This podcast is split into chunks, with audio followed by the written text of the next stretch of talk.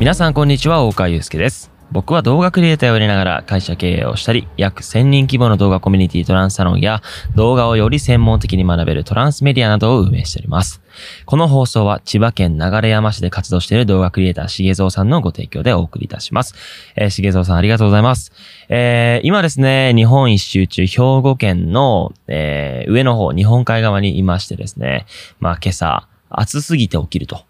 で、まあ本当に海辺で寝たので、あのー目の前には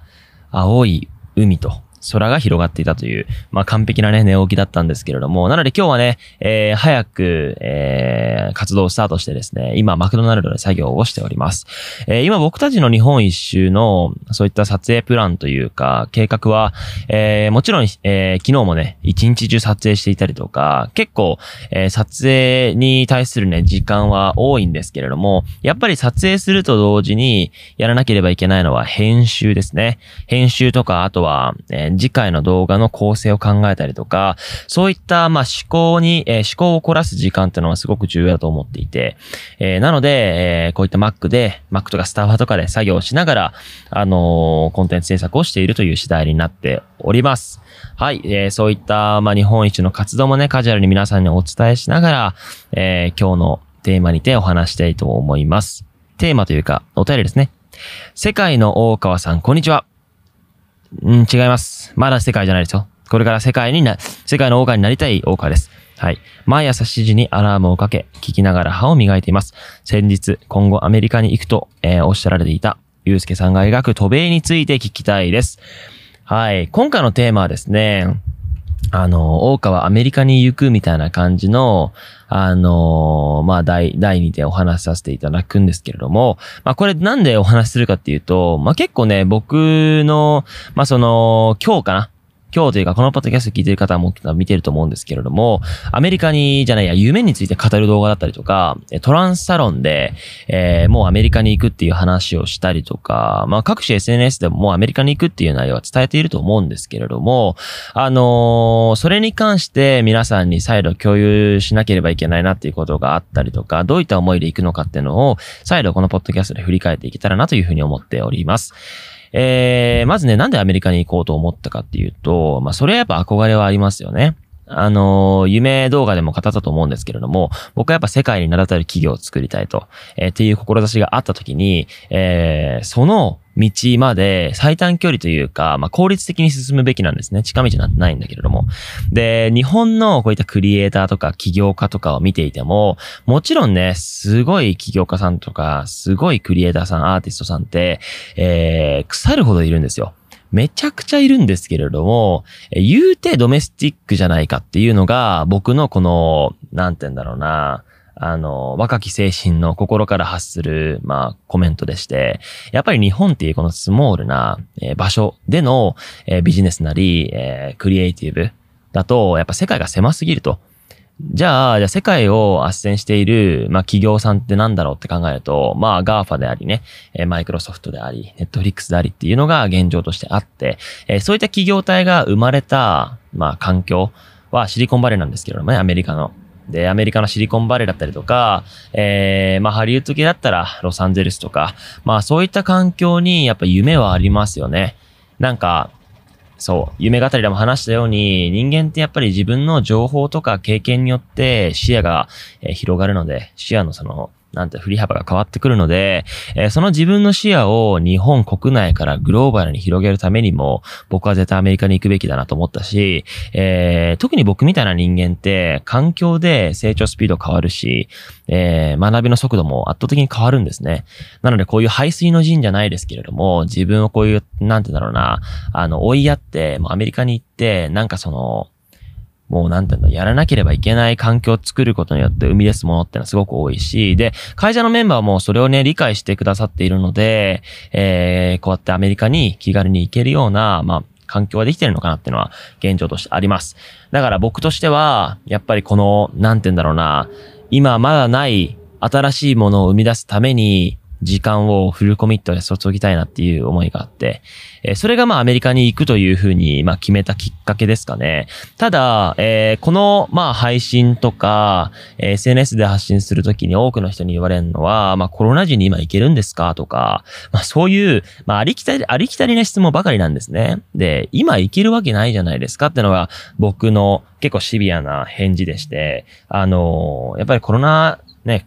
コロナの状態に、なんか気軽に行って、じゃあビジネスできるかって言われたらそうじゃなくて、やっぱりそのコロナが落ち着いたタイミング。で、日本一周が終えた時に落ち着いているっていうのもちょっと想定したんですけれども、この感じやっぱさすがに、えー、世界中は落ち着かないなっていうふうに思っているので、このコロナが落ち着いて、え渡米とか海外に行くっていう、あの、この行為が、まあ何も問題なくなった時に、えー、しっかりその選択肢、を取ろうかなっていうふうに思っています。なので僕はね、アメリカにはそういった目的で、そういった時期に行くというのを先にお伝えしたいと思います。で、僕がね、現在やってトランスサロン動画コミュニティではですね、あのー、まあ、あまりね、その大川祐介っていう存在はクライアントワークとか、えー、外部のそういう企業さんから依頼されて何かをやるっていうものじゃなくて、トランスインクも今そうなんですけど、えー、自ら想像していく。何かを生み出すっていうことに思考をフルコミットで割いていて、もちろん会社だったら、あのー、新しい、その、まだ今、今ない革新的なそのプラットフォームを生み出すし、えー、動画の教育事業ですね。えワンスパーソナルっていう、本当にその、あなたが作りたいものがあったら、そこの結果にコミットしてやりましょう。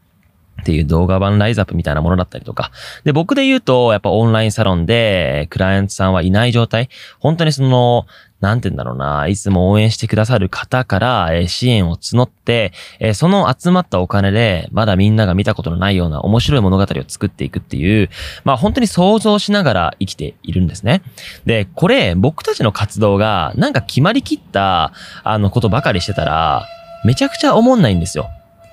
だって僕がですよ、じゃあ毎回、えー、今回のクライアントさんは何々です。で、まあ、今回はね、こういう表現をしたいから、えー、こういう風に撮らせていただきました。よろしく。っていう記事を書いてます。で、別日にまたクライアントさんがいて、えー、こういった仕事なんでこういう撮り方してます。で、気づいたことはこうですって言っても、なんか面白くなくないですか？あの、だってこの意見って大川祐介である必要がなくて、えー、CM 業界とか広告関連に携わってる人だったら全員書ける記事なんですよ。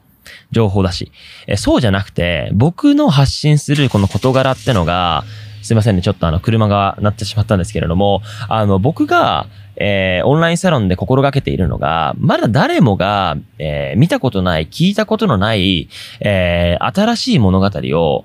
皆さんにお伝えする場所だと思ってるんですね。だから、大川祐介やトランスインクが世界一面白いことをやっていないと、あのー、こんなに今現在1300名いて1400名も近い状態になってるんですけれども、トランスサロンがここまで大きくならないですよ。世界一面白いことしてないと。で、現、現在ね、世界一面白いことしてるかって言われたら、ちょっと、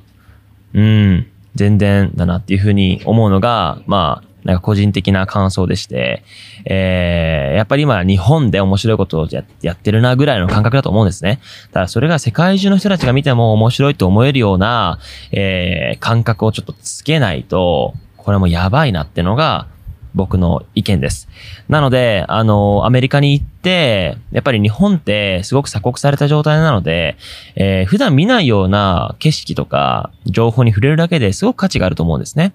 で、アメリカって言うても、あのー、やっぱ世界一の経済国だし、えー、エンタメとか何をとっても世界ナンバーワンですよ。今中国とかがすごいですけれどもね。なので、そういったアメリカの、まあ、アメリカで、まあ、大川祐介が、まあ、挑戦してる様子だったりとか、あのー、学んだことってのを、逐一トランスタのメンバーにはね、共有させていただくので、よろしくお願いいたします。で、このポッドキャストでは、まあ、どういった立ち位置、まあ、最近ね、僕やめようかなっていう話をしたんですけれども、えー、結論としては、結構効率的に、えー、回すっていうところで落ち着きました。あの、それは、もちろんね、コメントいただいたっていう方もいますし、えー、ただね、やっぱり僕としては、みんなにこうやって音声で、えー、なんかその、毎日習慣として聞いていただいて、えー、伝えたいことが伝わるような、えプラットフォームってすごく重要なポジションにあるんですね。で、まあ、お伝えしたように、僕はその、トランスサロンっていうコミュニティが、もう僕にとっては何よりも大切な存在なので、えー、やっぱりそのトランスサロンで、えー、しっかり優位性があるようなコンテンツ配信チをしたいっていう思いは変わらずね、